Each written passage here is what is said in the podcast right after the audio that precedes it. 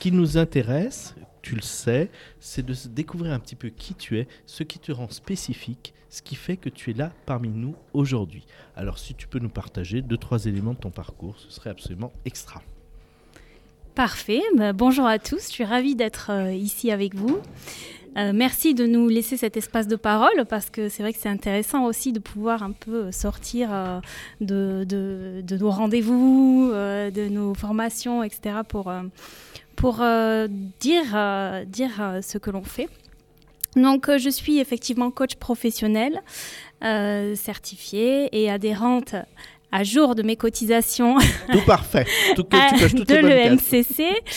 Euh, pour le MCC, je suis euh, coach solidaire euh, sur la région Occitanie. Donc, je, je, travaille avec Nathalie Moncla, Yannick, etc. On est une, une équipe soudée. donc, On la salue bien bas. nous, nous travaillons donc en tant que coach solidaire. Donc, c'est une expérience très enrichissante. Euh, le coaching solidaire. Voilà, on a suivi euh, des étudiants là euh, récemment. et par ailleurs, donc, j'interviens dans des entreprises pour de la formation sur tout ce qui est savoir-être. Je suis formatrice à la Haute École de Coaching à Paris.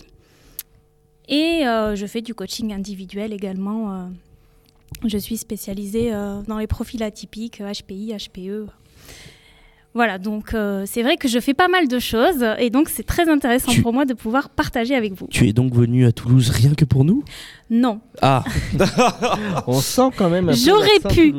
J'aurais pu, mais donc je travaille pour la Haute École de Coaching en distanciel puisque c'est une école euh, qui d'ailleurs euh, est reconnue par, par le MCC. Chez nous, bien sûr. Qui, qui travaille aussi en, distanciel et donc les formateurs, on est une équipe de formateurs. Donc tu habites sur Toulouse Éparpillés dans la France.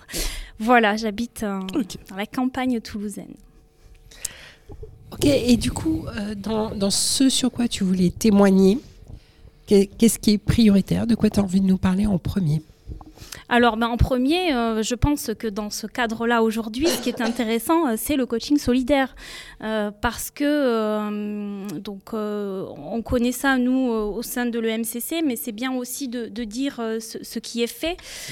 donc, ça a été très présent hein, pendant le confinement pour le personnel soignant. donc, il y a eu une aide apportée, hein, le coaching solidaire 4-4, comme il était, enfin, il est toujours appelé donc quatre séances pour, euh, pour aider euh, les personnes euh, à, sortir la tête de l'eau, à être accompagnées dans ces moments difficiles. Et donc on a continué avec les étudiants. Et on voit aujourd'hui que bah, ça porte euh, ses fruits. Et, donc, euh, je pense que c'est important de, dire que ça existe. Alors, effectivement, il y, a, deux choses fondamentales dans ce que tu viens de nous dire. Le coaching solidaire, c'est vraiment la marque de fabrique de l'EMCC France depuis 2004, à l'époque où ça s'appelait encore Association européenne de coaching. Donc, c'était vraiment la première activité. L'AEC. Voilà, Canal historique. Ouais, ça a été la, la, première activité et qui a fait que l'association s'est lancée en France. Et puis quand on a décidé de rejoindre le MCC international, puis maintenant le MCC global, on s'est aperçu que le MCC était vraiment une fédération qui s'engageait solidairement dans tous les pays. Alors dans chaque pays avec sa culture, ses besoins locaux. Il y a un formidable, formidable programme de, euh, pour les femmes leaders euh, de mentorat, donc pour les, les dirigeantes stambouliotes, pour permettre aux femmes euh, d'accéder aux, gouvernances entreprises en, Turquie. Et c'est un programme qui marche très très bien depuis des années avec l'American Chamber, etc. Il y a aussi avec la police londonienne, etc. Donc on a beaucoup de... On a la lutte contre le, le suicide des jeunes à Hong Kong aussi. Donc vraiment chaque pays s'engage en fonction de ses besoins. Et puis il y a une deuxième aussi euh, initiative dont tu as parlé qui est vraiment extra, c'est l'opération 4-4. Alors on l'a déclinée en France, c'est une opération mondiale qui a été euh, conduite par le MCC. Et effectivement en France... Voilà. Et en France, on l'a décliné pour les professionnels de santé et les étudiants, entre autres. les professionnels de santé, il fallait savoir, parce qu'il y a des gens qui nous ont dit oui, mais est-ce que ça rentre pas en concurrence avec ce que nous commercialisons? En fait, non, parce que c'est que 4 fois une heure. Et au contraire, c'était un moyen de faire goûter à ce qu'est le coaching, de faire vraiment découvrir dans le monde de la santé, parce qu'il était encore méconnu euh, ou encore euh, même inconnu parfois. Et c'était une opération qui a permis aussi de rendre visible et de rendre service ça, c'est vraiment Et-.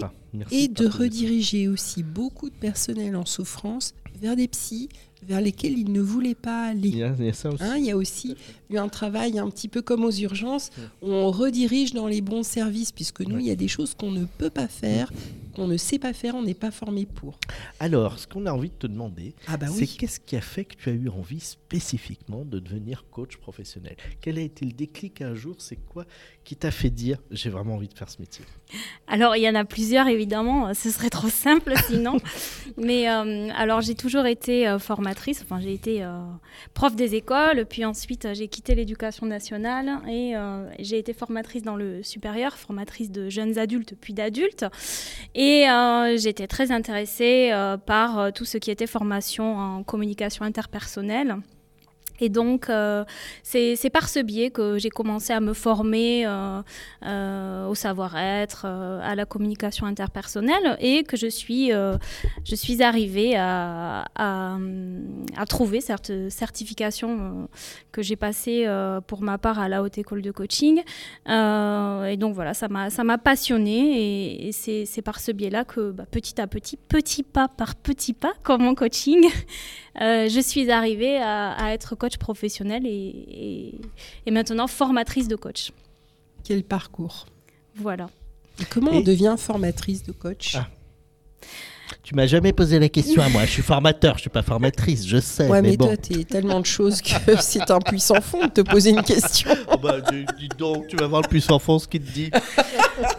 Bah, tout simplement euh, en étant euh, coach professionnel et en étant formatrice. Je suis également certifiée RNCP euh, formatrice professionnelle d'adultes. Et puis l'expérience et donc et puis les, rencontres de la vie. Ces compétences. ouais. les rencontres de la vie et, Mhm. et les opportunités qui font que voilà aujourd'hui j'en suis là et, et je suis ravie de pouvoir à la fois former des coachs et être toujours sur le terrain en tant que coach. Je trouve que c'est super. Euh, d'avoir ces deux ces deux De axes. pas fantasmer euh, ce qui se passe sur le marché, mais vraiment de vivre, de voir aussi les besoins qui évoluent assez vite au gré des évolutions des entreprises. Et d'ailleurs, si tu permets, Gabi. Euh, moi, j'ai envie d'inviter euh, les, les personnes qui souhaitent se former au coaching, hein, quand ils choisissent leur formation, à se renseigner sur les personnes qui forment pour savoir si ce sont des personnes qui sont encore en exercice. Voilà, je pense que ça fait partie éventuellement des, critères. Oui, je, te vois euh, dodeliner. je te vois dodeliner. Bah, c'est- important en effet, euh, puisque euh, on- voit que, dans, le coaching, tout évolue vite. hein, donc si on n'est pas dans le terrain, euh, forcément, on va être vite euh, has-been, entre guillemets. Mais bon, euh, voilà, après, euh, c'est un ensemble. Dans l'école, il peut y avoir aussi euh, des formateurs euh, qui sont dédiés à la formation. Euh, je pense qu'il y a un équilibre qui se crée. Euh, le conseil que je donnerais surtout euh, pour les personnes qui veulent être coach, c'est de, de- de s'assurer que l'école euh, qui- qu'ils font et, et délivre une certification RNCP. Déjà, Euh, pour voilà, et puis si elle est adhérente de l'EMCC, ça donne aussi un peu plus de, de cadre et il y, a- il y a des critères comme ça à vérifier, effectivement. Tu mettrais quoi comme autre critère? Euh, bah, les, les- les, les enseignements, voir quels sont les modules, euh, si c'est cohérent. euh, bon, après, quand on débute, on n'a pas forcément, mais on peut avoir quand même un regard. Et puis, le bouche à oreille, hein, qui fonctionne aussi pas mal pour ça, je pense. Moi, je rajouterais un truc. Je pense que c'est essentiel dans nos métiers d'exercer, de s'entraîner, de faire du cobaye. Et donc, du coup, si jamais vous vous apercevez que votre enseignement est purement théorique, s'il vous plaît, fuyez l'école. je vais me faire des ennemis là. non, mais c'est vrai, hein, euh, Oui, c'est effectivement, important. hein, c'est important. hein, Mais même, même les universités, puisque j'enseigne à Paris 8, même les universités maintenant exigent aussi beaucoup de, de coaching d'apprentissage, ce qu'on appelle des coachings d'apprentissage. Et heureusement, ça, je pense que maintenant, ça commence à devenir. Il y a peut-être encore des écoles qui vont pas jusque-là. Mais ce que je voudrais savoir, c'est quel est ton plus beau souvenir de coach professionnel? Le, le truc où quand tu y repenses, tu dis. Ou de Wow. coach solidaire. Ou, Ou de, de coach, coach solidaire, solidaire, parce que tu avais envie de nous parler du, du, Mais du coach solidaire. professionnel, ça inclut les coachs solidaires qui sont coachs professionnels d'ailleurs. Non, vas-y, vas-y, vas-y. Euh, Non, C'est alors, entre nous, ça. On Mon- se fait des petits signes. Oui, c'est les Non. temps écoulés. Alors c'est vrai Bon, qu'on a déjà passé. alors, juste. Mais oui, vas-y, je- prends, prends je ta minute termine. tranquillement. vas-y. Donc, euh, bah, je dirais que déjà, euh, quelque chose qui a été fort pour moi en, en émotion, bah, c'est la première séance. Une fois certifiée, parce que bon, j'en avais fait euh, des séances euh, dans le cadre de l'école, puisqu'il y avait un entraînement, enfin, des entraînements, mais rien à voir. Une fois euh, que j'ai été certifiée et que j'ai fait ma première séance en tant que coach, euh, là, c'est vrai que ça a suscité euh, beaucoup d'émotions. Loulou. Donc c'était fort, ouais. C'était la première commercialisation Voilà, Ah ouais. exactement. Donc ça, c'est vachement C'est comme la première fois dans d'autres sujets. Alors, euh, Alors là, Valérie, tu n'as pas annoncé à Sabrina que tu as dit des choses terribles. je n'ai pas euh, prévenu. Non, mais voilà, c'est vrai que j'avais fait. Sabrina de- résiste, elle tient bon, ça va. Elle est debout, elle n'a pas trop rougi, tout va bien. Non, non. j'avais fait de la formation, j'avais fait des, des, des formations même euh, voilà, en entreprise avec des managers. Mais là, le premier rendez-vous euh, euh, individuel euh, de, de coaching professionnel, euh, c'était dans le cadre d'un coaching de vie, hein, mais euh, tout de même, euh, ça a été euh, quand même un, beau souvenir. Écoute, moi je suis quand même depuis ce matin vraiment impressionné d'abord par le- la qualité et l'excellence des échanges que nous avons avec nos consoeurs et nos Mm. confrères en Occitanie. Vraiment, bravo, parce que on voit que vous êtes très bien inséré dans le tissu économique euh, de la région, ce qui est une très bonne chose, ce qui n'est pas toujours évident dans les provinces. hein. Moi je viens de, de Lyon et à Lyon aussi, ben, il faut aussi faire son trou hein, euh, en tant que coach. Et puis, vous avez euh, chacune, chacun à la fois un regard spécifique et quelque chose vraiment, moi, qui me touche. De Tennessee. C'est c'est- n'importe quoi.